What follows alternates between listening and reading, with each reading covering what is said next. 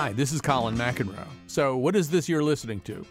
Well, how should I know? You're the one who's listening to it. No, I actually do know. It's a full interview with Stephen Metcalf, who is the host of Slate Culture Gabfest, and a guy whose mind I just really enjoy a lot. And he's working on a book about the 1980s right now. We recently had a conversation about why Stephen thinks that Donald Trump's goals, one of his kind of psychic underpinning goals, is to avoid being Jimmy Carter and he's got a pretty good argument for it. And so a shorter version of that conversation appeared on episode seven of Pardon Me, another damn impeachment show. But this is a bonus episode of Pardon Me. It's the full conversation with Stephen Metcalf, the long form. So if that appeals to you, then you should be listening to the rest of this. Now, a couple things that I need to tell you about too. If you are a subscriber to Colin McEnroe Show podcasts, I have to tell you that we're having trouble doing new ones because we can't put them on the air because our time slots are going to be eaten up by the impeachment trial. So we're going to lean in a little bit to impeachment and pardon me. But we'll also be dropping some stuff into the Colin McEnroe Show feed. So if you're a subscriber, look there. A lot of them are going to be little sort of, well, we're calling them Colin Grams. God help us. Little things where I bring you up to date about something, tell you about something, and then those will inevitably conclude with me begging you to subscribe to Pardon Me, another damn impeachment show, which, if you're listening to this, you probably already do. And we're also going to launch an impeachment newsletter that'll also be kind of a Colin McEnroe show newsletter. That'll start on Wednesday, January 29th, and you'll be able to start subscribing to it should you so desire, at ctpublic.org slash newsletter. All right, is that enough? Is that enough preamble? Let's just hear me and Steve Metcalf. Given the focus of this particular show, as we try to meld a, a political process, a governmental process, with a set of cultural reactions to that process, it's kind of amazing and almost delinquent that we haven't had Stephen Metcalf on the show yet, but we do now. Stephen Metcalf is the host of the Slate Culture Gabfest. He is working on a book, a long awaited book about the 1980s, and he kind of specializes in exactly that kind of Asian fusion dish that we're talking about here. And he recently wrote a piece for the New York Times about why he thinks one of the defining impulses for Donald Trump. One of the ways in which he shaped his early identity was the plight of Jimmy Carter circa 1979. He joins us now through the miracle of Skype. Welcome, Stephen Metcalf. Thank you so much for having me back, Colin, and I'm uh, happy to help correct this delinquency. All right. So in 1979, we know that Donald Trump was a swell and he was swanning around and being a bit of a popinjay, as I think you say in your piece, uh, and probably can walk into any club in New York that he wants to. And I think, as you also say, looking forward to future divorces. But what's going on in the world? Remind people what's happening uh, in 79 that might be vaguely getting his attention. Sure. A couple things. One is that there were several vivid incidents that happened over the course of 1979 that seemed to symbolize or capture a culture wide nervous breakdown that had been gathering, you could argue, since 1968, but had been gaining speed from Watergate on. There was famously the disco riot, a baseball game in Chicago descends into complete mayhem, right? So the heart of American nostalgia was essentially a gigantic riot after a crate full of disco records is blown up by a, a, local disc jockey. I mean, an image of total social breakdown, really. The Bronx is burning happens in 1979. These televised images on Monday Night Football of arson set fires in the Bronx. Very opposite to this story is in July of 1979, there is a truckers' riot in Levittown, Pennsylvania, protesting the super high price of gasoline in a very typical suburban American community. A bunch of truckers pull into the common Five Points intersection. They park their trucks in the middle of the intersection, shut down all traffic. One trucker jumps up on his rig and starts delivering a kind of stemwinder speech. He's manhandled by the cops, and all of a sudden, mayhem breaks loose. The mayhem includes young teenage rabble rousers burning things, including torching cars and a sofa. But it also includes ordinary suburban housewives coming out and screaming their heads off. And effectively, at the basis of all of this is really the unprecedentedly high price of gasoline. And 1979 preeminently has been described as the year of the gas line. Ordinary Americans, in order to get from point A to point B in their automobile, often had to skip a day. They had to wait till an odd day based on their license plate in order to go get fill up a tank of gas. I remember this. I was in oh, eighth or ninth grade. You had to pull up to a huge, long queue of cars in order to get to the gas pump. There was this general sense that post war American society, its consumerist nirvana, had washed up on the shoals of kind of a semi apocalypse. oh, no, overstated? Well, no, beautifully put, I think. Beautifully put. I just want to say that when you wrote that in the Times, all kinds of bells went off in my head. I mean, one of them is, of course, that Donald Trump has spent the last six weeks or so screaming his head off about water conserving toilets and light bulbs and dishwashers. I mean, he's in full rebellion against, well, we're about to start talking about Jimmy Carter and his push for energy conservation. He is still having this kind of toddler meltdown over that idea that somehow or other that that is a symbol of American weakness, that we just can't, just can't turn on the water tap and walk away, or that we can't, you know, have a light bulb that's, you know, 400 watts or something. That and so you're I think what you're saying is a lot of these anxieties are located in that moment. Yeah, I mean the post-war social contract had been premised completely on the building out of the American suburbs and that in turn had been premised on the United States more or less controlling the price of oil. And that broke down in the early 70s thanks to OPEC, the uh, Arab oil cartel, and also the collapse of the US dollar. We were not able to control the purchasing power of our own currency relative to uh, the global oil price. And it flew completely out of control. And Trump becomes Trump at exactly the moment that that's happening and exactly the moment that succeeds it but that's getting a little ahead of our story. Well, let's let's catch up with our story. So we should talk about Jimmy Carter as a symbol. I mean, I kind of like this Ernest Becker type psychoanalyzing that you're you're doing of Trump because in a way he's still kind of sorting out his masculinity, you know, and I mean he's for the most part, sorting it out in a fairly unattractive way. But to whatever extent we look to the President of the United States, who has always been a man, as some kind of expression of masculinity, we're seeing Carter increasingly understood as this kind of Charlie Brown, David Copperfield figure to whom things happen, as opposed to the kind of person who makes things happen. This menu of things that happen to him include like rabbits menacing him in in boats and stuff. There's a there's a way in which he's he is an acted upon figure rather than an actor. And one of the things that you're suggesting is that Trump is watching that process too.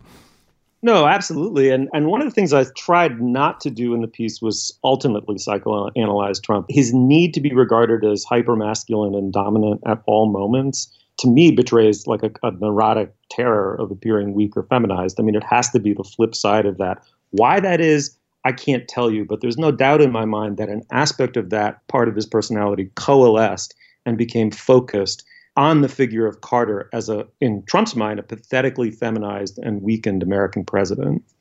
And so, uh, a part of this, of course, uh, then does lead us to the Iranian Revolution. So, kind of set that up for us, too. Sure. So, and I, I want to be clear in what I say next, is I'm talking about this sort of symbolic valence of the hostage crisis, and I don't in any way mean to trivialize it as a real event in which 52 Americans were held against their will in Tehran for 444 days. There was an enormous human cost to it. But to speak a little bit about its symbolic importance, it just seemed to take this society wide nervous breakdown that was happening in America, our sense that the post war order internally but also globally was deteriorating quickly. And Carter is a feminized or weak or as you say passive figure to whom things happened as opposed to an active, you know, man of agency. All of it coalesces around the fact that in November 1979 a, a group of student revolutionaries surround, invade and then finally take over the American embassy in Tehran as part of a revolutionary movement to overthrow the Shah, who is a kind of client dictator ally of the United States. They proceed then to hold that embassy and hold those 52 hostages for well over a, year. In an age before cable TV and the internet, this was as omnipresent as a piece of news has ever been in my life. It led the evening news every night. It was on the front page of the paper virtually every day. And as those days began to mount up and mount up and mount up, every predisposition to see Carter as a weakened, passive figure. And it made the Carter presidency essentially an inevitable failure. Right. Really, one of the things that I remember about the hostage crisis is that it kind of invented the program Nightline. Mm, Nightline yes. was essentially invented as a way of keeping tabs on that. Koppel ended the show, I think, every night by saying which day of the hostage crisis this was for as long as it continued. And in a way, it was beginning, it was probably the, the leading edge of the modern mediathon, the kind of thing that we would see in a fuller blown state later on when CNN did come into existence, and you had things like Anita Hill and Clarence Thomas, you know, mm-hmm. where everything would just sort of melt away, and there would just be that, or uh, really uh, the OJ case being another early example of that. This was that, but not on steroids because there weren't any steroids. Mm-hmm. But also, I mean, and also bear in mind, as part of the media sphere that we inhabit, there's just a tendency towards amnesia. You, a new story enters the pipeline, it gets flogged for anywhere from 24 hours to one week is an eternity. This was 444 days, well in excess of a full year. It was like OJ or Monica Lewinsky or, you know, the impeachment trial of Clinton and now Trump. It just occupied the general mind share of the sorry to use that term of the society for a very very very long duration. And it just ebbed away our sense that we as a society were in charge of our own destiny as we were so sure up through the mid 60s to late 60s as we had been sure for a generation or more that we were. And now it felt as if we weren't and that made carter so right to be a kind of scapegoat I think there's also this sense then, and you, first of all, we should say we are not imagining that this imprinted itself on President Trump's mind because at one point he talked about potentially hitting, what, 52 sites in honor of, if, that's the right word, of those 52 hostages yeah, clearly it was on his mind. I mean, the inciting incident for my piece was the killing of Soleimani. This was an overreaction that appeared to have flabbergasted the military establishment. And the question was, well, why? Why overreact so intensely to this? And Trump essentially gave away the game when he claimed in a tweet that, you know, were the situation to get out of hand, he would target these 52 cultural sites explicitly as a kind of revenge for the 52 hostages the thing that drove, I think quite plainly, that drove Trump to overreact and kill Soleimani was the surrounding of the American embassy in Baghdad, these chants of death to America, burning of American flags, and an embassy looking as though it's suddenly vulnerable to a mob. You don't need to be Donald Trump for these to be evocative of a turning point in the American self image. And for Trump, they're a massive trigger. Right. No, they should have given him a trigger warning. They should have said, you know, before we do this, President Trump, this is going to remind you of something that really bothered you at the time. And so just, you know, kind of be as ready as you can. So the other part of your piece is also about Carter's famous malaise speech, as it is, I think, kind of unjustly come to be known, where he was exploring a set of questions, seeing if he could make some kind of dispositive statement that would put the country on a different kind of footing. So, say more about that. So, in July of 1979, the truckers' riot in Pennsylvania has just happened. It horrifies everyone. The uh, White House is aghast that this has happened and feels as though they need to respond to it. For quite a while, months in fact, there's been an internal battle in the Carter administration over whether the president should deliver a totally policy driven kind of bullet point memorandum style speech about energy policy, like a major new direction in energy policy, or whether he should deliver a kind of sermon, a kind of secular sermon on the state of the American soul. And the person pushing for the uh, sermon is a young operative at the DNC named Patrick Caddell, who's become obsessed with a book called The Culture of Narcissism, which was a huge bestseller in 1979, which purported to be a kind of both a clinical diagnosis of the deterioration of the American character, but also a kind of almost modern day Puritan Jeremiad about who and what we'd become as a, as a people. And Caddell is enraptured by the book, though there's no evidence he actually read it. He read about it in Time magazine. But he loves the thesis, and one of the words that its author, Christopher Lasch, uses malaise. And so Caddell, for reasons I think that have more to do with his own self advancement and his own really quite cold political calculus, thinks that Carter ought to deliver a speech that addresses this sense of uh, spiritual lostness of the American people. And the trucker riot is the final thing that throws Carter over the edge, and he decides to book the time on the networks and deliver what's become called the malaise speech, even though Carter himself never actually uses that word. Right. And so the malaise speech is, as you say, a, an attempt to talk about energy policy, but it's also an attempt to talk about how people are feeling uh, about why there is this kind of collective loss of faith or loss of spine. And as you say, Carter is notably a very deliberative thoughtful person. He's, uh, as you point out, you know, influenced by Reinhold Niebuhr. So he thinks about human activity partly in terms of mortal limitations and things like that. And in a way, maybe he isn't the right guy to talk to a nation that's already kind of wondering if it collectively is Charlie Brown. Yes, exactly. I mean, in one sense, he was exactly the right person because here he is a Southern Baptist. He was elected for his supposed simplicity and piety. He was the antidote to Nixon and to Watergate. And he, at moments in his presidency, enjoyed enormous popularity for being just this sort of plain spoken, trustworthy, believable figure. And secondly, was he entirely wrong? I mean, looking back on it from the standpoint of 2020 and climate change, his prescription was really to rein in our overconsumption and stop seeking meaning solely within the confines of a consumer society. Those seem like pretty good pieces of advice. And among the many things misremembered about the speech is not only did he not say the word malaise, the speech was overnight a hit. I mean, immediately the press thought it was a kind of masterpiece of rhetorical courage and he got an 11 point bump in the polls. But as the hostage crisis kicked in, the malaise speech became a symbol of Carter's impotence, and it's over time been wrapped around his neck. It's funny that you say that thing about about Carter and being the antidote because whenever anybody starts citing that Christopher Lasch book, I think of the book that preceded it by let's see, at least 15 years. And that's a book by Philip Rieff called The Triumph of the Therapeutic, in which he argues, you know, in a pretty conservative vein, that Freudian culture, that introspection and the notion of our problems being addressed by introspection or by therapy for looking at the human condition has replaced religion. And he thinks that we're going to go to hell in a handbasket because of that. And it's interesting that, you know, I mean, Carter is kind of a restorationist that way, too. He's essentially arguing that you can do both, right? That you can be reflective, that you can think about yourself and who you are and why you might have made certain mistakes in ways that are very specific to you as a person. But, you know, first and foremost, he's a Baptist Sunday school teacher. What more could you want in that situation?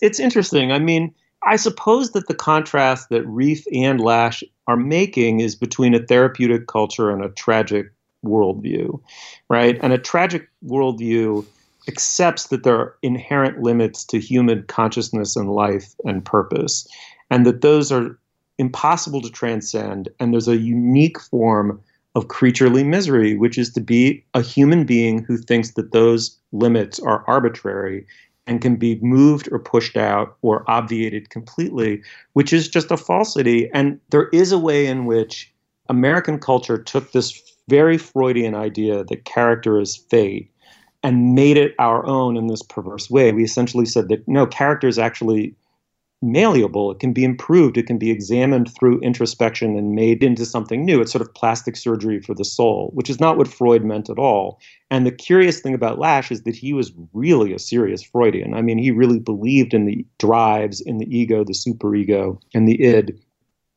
Carter, I think, was suffering from the influence of Caddell, in the original draft of my piece, I called him a zeitgeist hustler. I think he had really picked out a few key concepts from Lasch without engaging deeply with that book at all. And he had no understanding that this was a serious call to live within inherent human limits. And so I think you're right. It became a kind of Frankenstein hybrid which is one of the keys to its total failure. So we wind up with these two competing versions of masculinity, one of which uh, Carter embodies, and the other of which Trump embraces. So the Carter version, interestingly, is a kind of quiet strength. I mean, I like to point out that among any recent president that I can think of, I mean, Jimmy Carter is the only person I would trust around a group of power tools. I mean, the only one who who actually, you know, has known working blisters, to use Elvis Costello's phrase. A guy who can build a house, swing a hammer, do all this kind of really er male stuff. You know, do do it in a quiet way, not need to call attention to himself, and so that kind of sort of Gary Cooper, quiet, strong cowboy guy is more there in him, and then the bluster the false strength, the quick resort to very flashy forms of violence, either over weaker opponents or, or in situations where you don't really risk your own physicality. Basically, Biff, the bully in, in Back to the Future, is that his name? Biff, I think it is. You know, I mean, that's kind of the one that Trump embraces. And he seems to be doing it in a very reactive way. Like you're saying, he doesn't want to be Jimmy Carter. I think, I think the other person he doesn't want to be is Barack Obama, who was also that guy, right? Didn't ah. need to be super noisy about it, had a kind of strength that wasn't a loud strength. Yeah, no, absolutely. I mean, what's going to happen to American masculinity when algorithms, robots, and drones take over all of the traditional masculine pursuits? Right? When masculinity goes from being a highly integrated feature of a functioning economy so that its productivity is on display all the time to being a anachronism it expresses itself symbolically and aggressively and through overcompensation and i think it's no accident that at a moment of general crisis in american masculinity a blustering fool who evaded military service because of bone spurs, is able to cast aspersions on men like John McCain and Carter, who did actually serve, who know what actual physical courage is like. And as you say, other men who actually have worked with their hands or accomplished something in the traditional masculine way, which Trump never has. And yet get away with it. I mean, that to me is the most remarkable thing. It must be that masculinity, A, is in crisis generally, and B, as one expression of that crisis is going from being actual and pragmatic to symbolic and performative. It's not clear to me where that line points to, but nowhere nowhere not dark. so I just want to point out to you that until the robots become self-aware and slay their masters, people will own the robots, and the people who own the robots and the AIs and all this kind of stuff, they're they're still going to say, "Well, I'm not using my robots to build houses for the poor. That's not what my robots are for." So you'll still need the equivalent of Jimmy Carter to go out there and swing a hammer. So let me bring up a slightly grim scenario in the next few months, which, and I, I hate to do it, but Jimmy Carter's not well. I mean, he's just amazing amazingly resilient. He and Ruth Bader Ginsburg are the people who just, you know, bounce back all the time. First of all, when he dies, he's going to have the Baptist equivalent of the Assumption of Mary, right? I mean, the entire world. This is the guy who defeated the Guinea worm, as he always called it, the Guinea worm. You know, you sort of wondered. I mean, Trump didn't handle McCain's funeral well. What would Carter's funeral be like? We can only imagine how Trump will bungle it and disgrace himself in the process, and not be and not be invited to it. Yeah, well, that's true too. So he'll tweet as it's going on. It's interesting to think about how people's public image and persona shifts over time according to the shifts in public mood, you know, really what we need to believe about a person at a given moment. And so, you know, this kind of chorus of relief that Nixon is gone and this mass projection of hope onto Carter as a kind of savior as it turns into a total symbolic utter defeat and to the point where it becomes a generational symbol for political defeat. I mean, the Republicans, we should say, have been running against Jimmy Carter for whatever it is now, close to 40 years. They've uh, held up Carter as a symbol of the total failure of, of liberalism, uh, falsely, in my view. Over time, Carter patiently, quietly, without courting the limelight, has done the actual work of being a Christian. And over time, I think the public has come around to him and now sees him as a man who lives his principles. and, and sees him in contradistinction to every president, really to some degree. And when he goes, it's going to be interesting to see how divergent the responses of the American public and the as you say, the global public will be to that man's life. And this one person, this one nasty public dissenter, will be there, two thumbs blazing on Twitter, trying to counteract it, and he will fail let's hear this is a good place to end, but let's hear kind of the other side of that conversation. This is Stephen Colbert asking Jimmy Carter if he prays for Trump. You pray a lot. Um, do you pray for Donald Trump? I pray that he'll be a good president and that he'll keep our country at peace and uh, that he'll refrain from using nuclear weapons mm-hmm. and that he will promote human rights. Do you think your prayers are being answered so far? Well, uh, we used to have a pastor who would say, when you pray, God has three answers. One is yes, the other one is new, no, and the third one is you got to be kidding. so I'm not sure which one it is yet. Well, Stephen Metcalf, maybe we should uh, let Jimmy Carter have that last word. Uh, Stephen Metcalf is the host of the Slate Culture Gabfest. He's working on a book, which I can't wait for, about the 1980s. And thank you for joining us today. Thank you so much, Colin. It's always a total pleasure being on the show.